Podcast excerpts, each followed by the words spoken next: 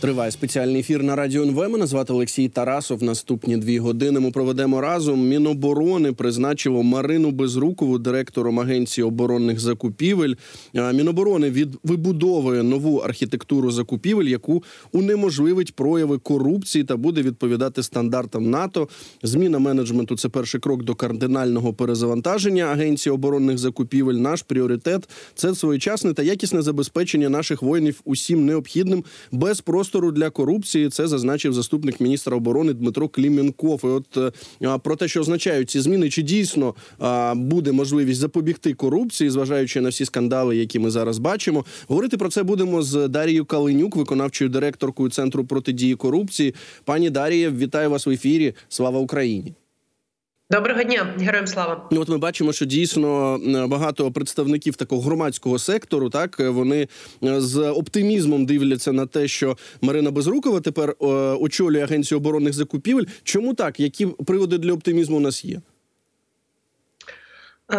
Агенція оборонних закупівель має закуповувати всю зброю для країни. Я нагадаю, що раніше всю зброю для країни закуповував окремий департамент, і екс-очільника цього департаменту лише вчора. е, Взяли, так би мовити, в рамках кримінального провадження правоохоронні органи і оголосили йому підозру. В публічній е, платформі є інформація, принаймні про один контракт, коли е, департамент Міністерства оборони України, очолюваний на той час Олександром Лієвим, е, укладав контракт з компанією, зокрема компанія Львівський арсенал, і по цій компанії відбувалася 100% передоплата. А жодних е, е, мінометних пострілів, які мали бути законтрактовані, е, не було поставлено. Ось і е, як на мене, ми бачимо з вами просто. Вершину айсбергу е, оборонних закупівель Міністерства оборони, який виконувався департаментом. Е, Ще за Резнікова почалася розгортатися ідея про необхідність створення окремих агенцій з оборонних закупівель. Було створено е, дві агенції: агенція з тилових закупівель, яку зараз очолює Арсен Жумаділов, і агенція з оборонних закупівель, яка має закуповувати власне зброю. І якщо після призначення Умєрова в нас відразу з'явився голова е, агенції з тилових закупівель, це Арсен Жумаділов. І агенція вже в грудні розпочала торги. Е, То е, агенція з оборонних закупівель досі не мала нового керівника, і ну ми всі були завмерли, чекали. Хто ж буде цей новий керівник? Е, Попередній керівник був так званий пан Пікузо, який до якого довіри немає, і який, на нашу думку, також залучений в різних схемах. І з агенції хотів створити аналог департаменту військово. Технічної політики, Е, ось Е, і нарешті, нарешті, сьогодні призначена нова керівник Марина Безрукова. Е, Вона має дуже гарну репутацію, повагу серед фахівців, серед антикорупційних активістів, журналістів, розслідувачів. Ми знаємо Марину як ефективного закупівельника в Укренерго. Вона здійснювала закупівлі на мільярди гривень в часи вже повномасштабного вторгнення для того, щоб убезпечити країну, забезпечити її е, енергетикою е, і під час е, серйозних обстрілів е, минулої осені. Е, Ця людина високопрофесійна, е, і я думаю, що е, величезний плюс в карму Міністерства оборони і нового міністра, що нарешті е, керівник основного відомства країни, яке закуповуватиме зброю, з'явився, і до цього керівника є велика повага і довіра. Ну слухайте, ну от я маю процитувати нашого колегу Юрія Ніколова, так редактора видання Наші гроші, який також е, радіє ну такому призначенню, так Марини Безрукової на, е, ну, на цю посаду. З іншого боку, я процитую. Він е, каже, що їй буде ще тяжче у незброєних закуп... у збройних закупівлях ніж Арсену Жумаділову. І тут цитата у збройних потоках мафія сидить ще плотніше, і під захист прозоро багато не витягнеш. Він має на увазі, що ну звичайно ті контракти, які стосуються закупівлі зброї, так того, що потрібно ЗСУ, вони не можуть бути проведені через систему Прозоро зі зрозумілих причин, тому що буде знати наш ворог. А що ми знаємо про цю мафію? От ви згадали Володимира Пікузу, так колишнього очільника агенції оборонних закупівель, і ми розуміємо, що ну, мабуть, ми не маємо ну, ще доказів, так і судів щодо цього, але мабуть, ті, хто якби вчиняли корупційні дії в рамках е, закупівель зброї, вони мали свою команду. Так вони мали людей, на яких вони могли покластися, які б поставили підписи, і так далі, і так далі, і так далі. То, от е, е, що має зробити Марина Безрукова, щоб боротися з цими людьми, знову ж таки, Укренерго і Міноборони трошечки різні структури. Ну, по перше, Марина Безрукова має сформувати свою команду професійних людей, яким вона довіряє, і доброчесних людей в агенції оборонних закупівель. Але сама агенція також не зможе повноцінно функціонувати без. Очищення профільного департаменту в Міністерства оборони, яке розробляє політики стосовно закупівель зброї, і це департамент ДВТП. Е, департамент військово-технічної політики. Е, е, колишній очільник цього департаменту має підозру, діючий очільник цього департаменту має підозру. Купа людей там далі лишилися, які підписували всі ці одіозні контракти і здійснюють сидять там і здійснюють саботаж. Тобто очікувати, що вони якимось чином згенерують якісну нову політику закупівель зброї. Це марна надія. Вони радше зроблять все можливе, або така політика не з'явилася. Ну, що я маю на увазі під політикою? Е, в Для того, щоб Марина Безрукова могла е, здійснювати е, закупівлі, їй потрібно розуміти запит потреб. І цей запит потреб формує Генеральний штаб, який його направляє в формації конфіденційної інформації з грифом. Е, список е, зброї е, необхідної і відправляє це в ДВТП департамент військово-технічної політики. А вже на основі цього величезного списку чиновників ДВТП вирішують: ага, ну давайте ми сьогодні укладемо контракт на міномети. А післязавтра контракт на обслуговування літаків. Ось як вони визначають пріоритетність? Це перше питання. Друге питання. А якщо, умовно кажучи, в нас є якась іноземна компанія, постачальник, яка хоче запропонувати е, е, певне обладнання, е, хто має комунікувати з цією компанією? Е, поки що це взагалі не визначено, не зрозуміло. Потрібно впорядкувати цю процедуру, тобто надходить пропозиція, як вона опрацьовується, як перевіряється е, доброчесність е, компанії, яка запропонувала е, надати певну послугу чи привести обладнання. як перевіряється, верифікується бенефіціарний власник е, цього цієї компанії? Як перевіряється, чи ця компанія взагалі е, е, виробляє зброю, чи в неї є відповідні ліцензії? Це також вся регуляторка має бути на стороні департаменту військово-технічної політики. Ось, але як на мене, в е, Міністерстві оборони вже починають розуміти, що е, очищення закупівель е, має дві складові: перша це е, е, відлагодити політики, е, друга це власне вибудувати якісного закупівельника. І в прикладі з тиловими закупками. Е, вже ми маємо окремий е, департамент сформований, ем, де з'являються нові люди, і вони е, спільно з керівником агенції Арсеном Жумаділовим випрацьовують вже нові підходи політики до тилових закупівель. Звичайно, в збройних закупівлях треба зробити аналогічно, але це буде набагато важче, тому що дійсно збройних контрактів ми не побачимо на прозоро. А в збройних контрактах дуже важко перевірити ціну. В збройних контрактах дуже мало конкуренції, тому що зброя треба всім одночасно, а виробників мало виробники не встигають за попитом. Ем, і тому тут вже е, велика справа це переговори із країнами-партнерами і з виробниками е, країн-партнерів.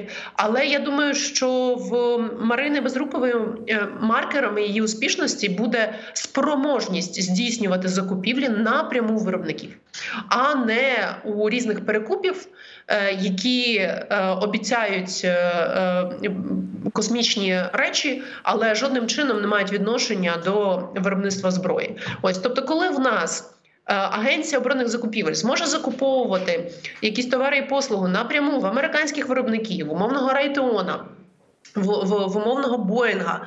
Ем, е, якщо е, е, уряд американський дозволить американським виробникам передавати, продавати нам технології, е, то це буде е, е, такий штамп якості. Це буде вже ознака, що ем, довіряють топ найбільші натівські виробники зброї співпраці з Україною, і те, що ми можемо гарантувати, що не буде там корупції, не буде відкатів. Ну плюс ми захистимо їхні технології. Пані Дар'я, от якраз хотів запитати. Ну от е, можливо, ви також бачили цю новину про те, що е, Сполучені Штати Америки, нібито певним чином натиснули на Грецію, щоб вони нам передали е, зброю, але йдеться про зброю радянського зразка. І дійсно є запитання в тому, чому зсу не отримують щось новітнє. Так ну якщо цьому не 30 років, то зазвичай от такого на озброєнні наших захисників немає. Чи ви вважаєте, що частина цієї проблеми саме в довірі до Міністерства оборони? Частина цієї проблеми в е, дійсно в довірі.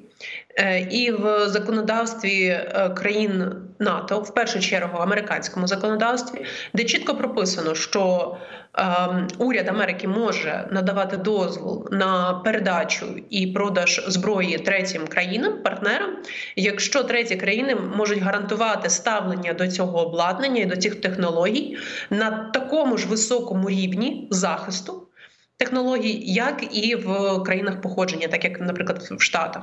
Тобто в них має бути абсолютна впевненість, е, підтверджена нашими політиками і нашими практиками, що технології, які передаються в Україну, е, не е, зливаються в сигнал, в інтернет, в телеграм.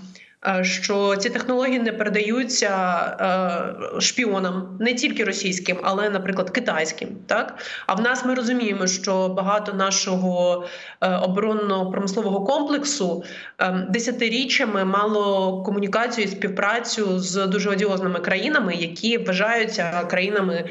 Е, Ворогами е, е, американців та інших країн НАТО, ну з- зокрема Китай, так тобто, якщо є якась наша оборонна компанія, яка щось там продавала чи купувала в китайців, то до, до цієї оборонної компанії буде багато питань в американців.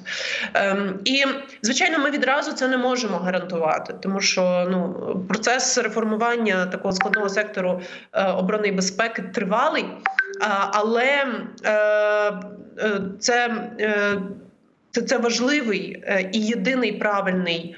Е, Напрямок е, нашої роботи я вважаю, що остаточно е, рівень е, довіри має викристаліз- викристалізуватися і сформулюватися в окремому договорі про оборонну співробітництво між Україною та Сполученими Штатами Америки. У нас вже є такий договір з е, Великою Британією, і дуже важливо, щоб в договорі з американцями.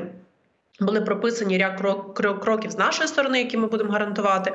Ем, і е, ці кроки мають нас вивести саме на доступ до технологій. Не доступ до е, того, що є на складах, а завтра вже цього старого обладнання на складах не буде. А саме доступ до технологій, отримання ліцензій на виробництво, якщо не е, повноцінної зброї, то якихось е, е, визначальних елементів до західної зброї, це е, допуск до е, інформації про інструкції, як використовувати зброю, це допуск до можливості локалізувати деякі продукти. Е, Тут в Україні можливість обслуговувати надану зброю тут в Україні це також е, пов'язано з доступом до оборонних технологій. Добре, ну от ви вже сказали про те, що звичайно, от е, є хороша новина про те, що з'явилася директорка агенції оборонних закупівель Марина Безрукова. От ми почали саме розмову з нею. З іншого боку, розуміємо, що це ну комплексний процес, так комплексний процес з очищення міноборони, з очищення тих чиновників, які можливо там десятиріччями звикли сидіти на своїх таких теплих місцях, так і е, розпилювати гроші. А з іншого боку, я впевнений в тому, що ви бачили е, колонку е, колишнього заступника Міноборони. Тоді ще був Олексій Резніков, Денис Шарапов, так який має підозру, перебуває в СІЗО. І от він е, наприкінці минулого року написав таку колонку. Денис Шарапов, вибачте, не назвав ім'я. Він написав колонку. Вона була опублікована українською правдою, і там він е, ну дуже так е, здається м, відверто не розуміє, а чому він в СІЗО. І е, як він пише, що він взагалі, е, якщо б е, ну йому була у нього була можливість повторити те, що він зробив, він би зробив так само, тому що от дивіться, було велике вторгнення, нічого не мала українська армія, і от як стверджує пан Шарапов, що от він все зробив для того, щоб отримали бронежилети, каски і так далі. Чи можемо ми почути те саме від інших функціонерів Міноборони, яких будуть зараз звинувачувати у корупції? Ви впевнені, що це Денис Шарапов? Ні. Е, Ну що, як на мене, Денис Шарапов е, в СІЗО ще не сидить, хоча він був звільнений е, у Мєровому вересні. Можливо, мова йде про пана Шаповалова. Пара Шаповалова, вибачте, це в мене, вибачте, все всі на ша, так, це звичайно пан Шаповалов, В'ячеслав Шаповалов, звичайно, я вибачаюсь. Хоча я думаю, що е, Дениса Шарапова також є за що посидіти в тому місці, де сидить е, Шаповалов. Е, ну, дивіться, е, контракт е, ДВТП з львівським арсеналом на постачання 100 тисяч мін е, відбувся восени 2022 року. Тобто е, не е, стояли вже російські танки під Києвом. Е, Не було загрози повалення е, влади Зеленського.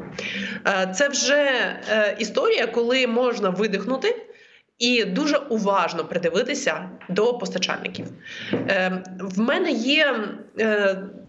Розуміння, тобто я могла би пробачити якісь помилки в оборонних закупівлях в кінці лютого, в березні і в квітні 2022 року. Тобто, коли був просто капець, нічого не вистачало.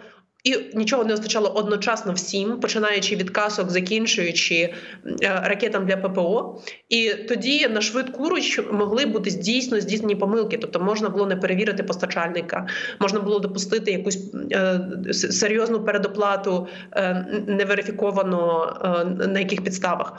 Але всі контракти, які підписувалися і укладалися вже після звільнення е, Ірпіня Бучі, після відходу е, росіян з Чернігівщини, е, як на мене, має бути під прискіпливою увагою. Ось і пан Шаповалов. Серед іншого підписував також контракти вже е, з літа і потім вже восени. Е, Це контракти були навіть не по зброї. Тобто Шаповалов підписував контракти по тиловому забезпеченню. І е, на прикладі е, ефективності роботи ДОТА агенції, яке очолює Арсен Жумаділа, ми бачимо, що ціна цих помилок або е, свідомих е, саботажно-корупційних дій е, мінімум 66 мільйонів доларів в два місяці. Вибачте, 66 мільйонів доларів за два місяці це ДОТ е, зумів зекономити. Е, е, Проторгувавши вперше е, за серйозними правилами конкуренції, а не по договорнюку, це величезна сума. Скільки можна дронів купити за 66 мільйонів доларів? А наскільки ефективніше можна якісніше купити форму? Можна ці кошти пустити на боєприпаси, купити вкласти е, ці кошти в виробництво мін в Україні. Е, Тобто, е, вочевидь, всі ці меседжі Шаповалова з СІЗО вже не мають жодного сенсу. Я сподіваюся, що після СІЗО буде вже слухання в суді, де суспільство ретельно дізнається, що, що робила ця людина. Е, Добре, я знову ж вибачаюсь. Дійсно, йшлося про В'ячеслава Шаповалова, е, як заступника міністра оборони. Перебуває він е, в СІЗО і чекає на вирок суду. Подивимося, яким він буде. Ви знаєте, я от намагався якось, хоч, хоча б трошечки підсумувати, скільки грошей е, було заплачено тим різним постачальникам, і е, збройним, і незбройним. е, Там 90% предо- предоплата чи 100% предоплата, які не виконали свої зобов'язання. От е, навіть е, такий запит ми надсилали в Міноборони, поки що не отримали відповідь, поки що не отримали коментаря. Ну тобто, от зараз ми з найсвіжішого маємо так е, компанію Львівський арсенал. Там йдеться про непоставлені міни. Загальна ціна контракту 37 мільйонів євро. Є звичайно ті суди, які йдуть з низкою спецекспортерів. І тут я можу знову ж таки посилатися на статтю наших колег з української правди. Там серед них прогрес такий, там 2,6 мільярда гривень, Укрспецекспорт 1,9 мільярдів гривень, гривень, і там їх ще більше. Знову ж маємо справу з львівським підприємцем Ігорем Гринкевичем. Там 934 мільйони гривень, тобто ну е, загальний контракт до його компанії. Як ви гадаєте, а чи є в Міноборони таке загальне уявлення про те, скільки грошей було заплачено, за які е, ми нічого не отримали? Я переконана, що така сума є. Е, І в збройних закупівлях, і в тилових закупівлях, адже е, Міністерство оборони проходило і аудит Державної аудиторської служби. Просто не вся інформація може публікуватися, е, але з цієї інформації потрібно зробити висновки. Е, І до цієї інформації повинна мати доступ е, Марина Безрукова, нова керівниця агенції оборонних закупівель. На основі цієї інформації мають робити висновки е, такі заступника міністра, як Іван Гаврилюк, пан Павлюк. Це два діючих генерала, які в е, міністерстві оборони мають дуже важливий вплив і важливу роль в е, розвитку озброєння і в визначенні пріоритетів потреб на е, купівлю зброї. І власне ДВТП, департамент військово-технічної політики, е, нагадую ще раз, основний закупівельник зброї в Україні в 2022-2023 роках. е, Він в порядкуванні Івана Гаврилюка, це е, заступник міністра оборони, ем, від якого ми ще не чули коментарів. Е, Ми комунікували з цим міністром, нагадували йому, що є велика загроза е, від Томаса Накхура і від е, того, що в департаменті. Е, Лишилися дуже багато людей з одіозною репутацією, які замазані в брудних е, операціях, і не можна їх там лишати, інакше е, прогресу в міністерстві оборони не відбудеться. Але на жаль, вони лишалися на посадах. Е, Ми чекаємо, коли буде реакція заступника мін- міністра оборони Івана Гаврилюка е, і директора ДВТП, тимчасово виконуючого обов'язки Томаса Накхура, звільнять чи хоча б відсторонять. Е, Також е, питання: а, а що з іншими? А що з керівниками управлінь цього е, департаменту? Адже перед тим як Якийсь контракт сформувати управління є окреме управління, яке займається боєприпасами, окреме управління, яке займається контрактуванням по літакам, окреме управління, яке займається важкою технікою, е, різними БМП. Е, ось е, вочевидь, ці контракти опрацьовувалися і готувалися директорами цих управлінь, звичайними спеціалістами. Я розумію, що там зарплата невелика, але можливо краще мати в рази вищу зарплату зробити для працівників такого е, департаменту, але е, попередити е, розкрадання на мільярди е, навіть не гривень, а доларів. Е, Добре, ну і от е, знаєте, якщо знову ж е, говорити про те, наскільки швидко ми зможемо побачити певні зміни, так говоримо так про те, щоб Марина Безрукова була призначена директоркою агенції оборонних закупівель. Також йшла розмова, ну така дискусія щодо того, а чи може бути певна громадська рада, так от чи вона може ну якимось чином впливати чи контролювати оцю агенцію оборонних закупівель, не маючи звичайно доступу до тих даних, які є таємними. Чи це може бути дієвим інструментом? Чи ви бачите ну от е, такий інструмент е, саме в режи... е, саме в форматі закупівель зброї? А, Звичайно, якби в нас був доступ до інформації про контракти на зброю, то це значно би спростило нам можливість е, зовнішнього такого моніторингу і контролю. Але це все державна таємниця, все захищено під сімома замками, тому ми не маємо такого доступу. Е, А ті, хто мають доступ, е, прикриваються е, державною таємницею і секретними даними для того, щоб ну, приховати злочини. Е, Принаймні так було останні останні десятиліття. Десятиліття, в тому числі от перші перші півтора роки після повномасштабного вторгнення. Ем, перший крок, все ж таки, це вичищення ем, профільного департаменту від е, саботажників і корупці- корупціонерів. Це призначення людей е, доброчесних, професійних е, на відповідні посади в ДВТП, е, підвищення там зарплат для того, щоб е, дійсно люди не, не йшли на спокусу е, хабарів, е, маючи зарплату в 20 тисяч гривень чи 15 тисяч гривень, е, і підписуючи контракти, готуючи е, інформацію на контракти ціною мільярда, е, то дуже легко піддатися спокусі, і ми маємо е, розуміти, що е, низькі зарплати е, в таких структурах обходяться народу України дуже дорого. Е, Ось Е, стосовно державної таємниці, е, ви знаєте, в е, Сполучених Штатах Америки всі тендери на зброю е, доступні в публічному режимі. Е, Я не впевнена, чи такий же підхід підійде нам зараз. е, Під час повномасштабного вторгнення, звичайно, елемент е, секретності має бути присутній, ем, але елемент контролю зовнішнього потрібно продумати. В нас є державна аудиторська служба, але це питання наскільки ефективно вони здійснюють моніторинг. Побачимо, як далі буде розвиватися е, цей напрямок. Добре, пані Дар'я, дуже дякую вам за цю розмову. Ми також розуміємо, що все таки Сполучені Штати Америки не знаходяться в такій активній гарячій фазі війни, тому можливо всі їхні дані не є засекреченими. З іншого боку, звичайно, там є свої традиції того, як боротися з корупцією. Дар'я Калинюк, виконавча директорка центру протидії корупції, була з нами на зв'язку. Далі у нас будуть новини. Після новин повернусь до цієї студії.